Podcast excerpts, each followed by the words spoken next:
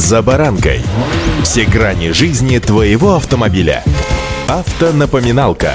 Комментарии экспертов. Советы по обслуживанию автомобилей в программе «За баранкой». Авторынок в нашей стране меняется. Хорошо это или плохо, покажет только время. Оно же нам показывает и новых игроков, и новые модели, которые уже в ближайшее время начнут колесить с нами по одним дорогам. С вами Забаранка Александр Карпов. Здравствуйте. Автоновинки.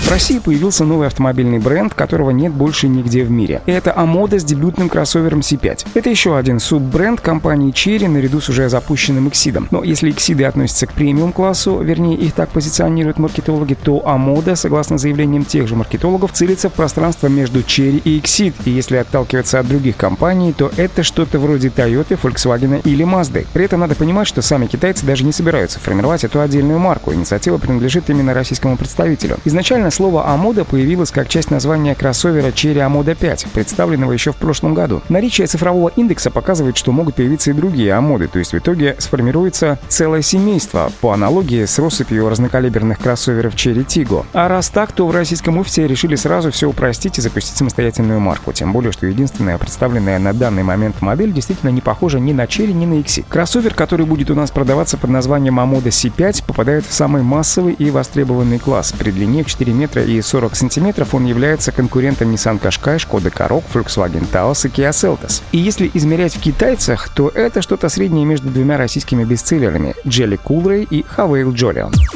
Автоновинки.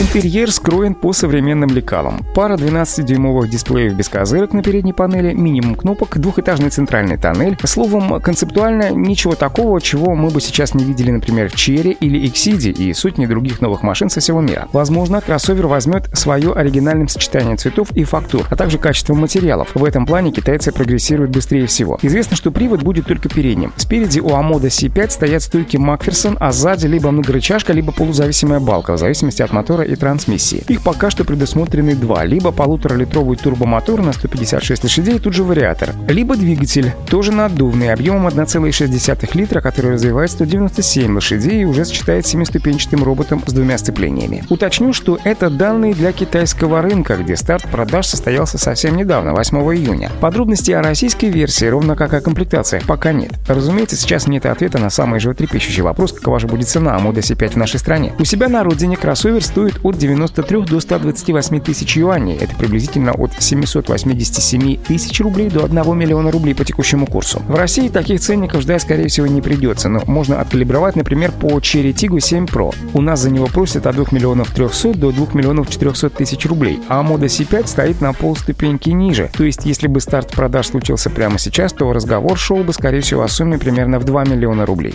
Удачи! «За баранкой»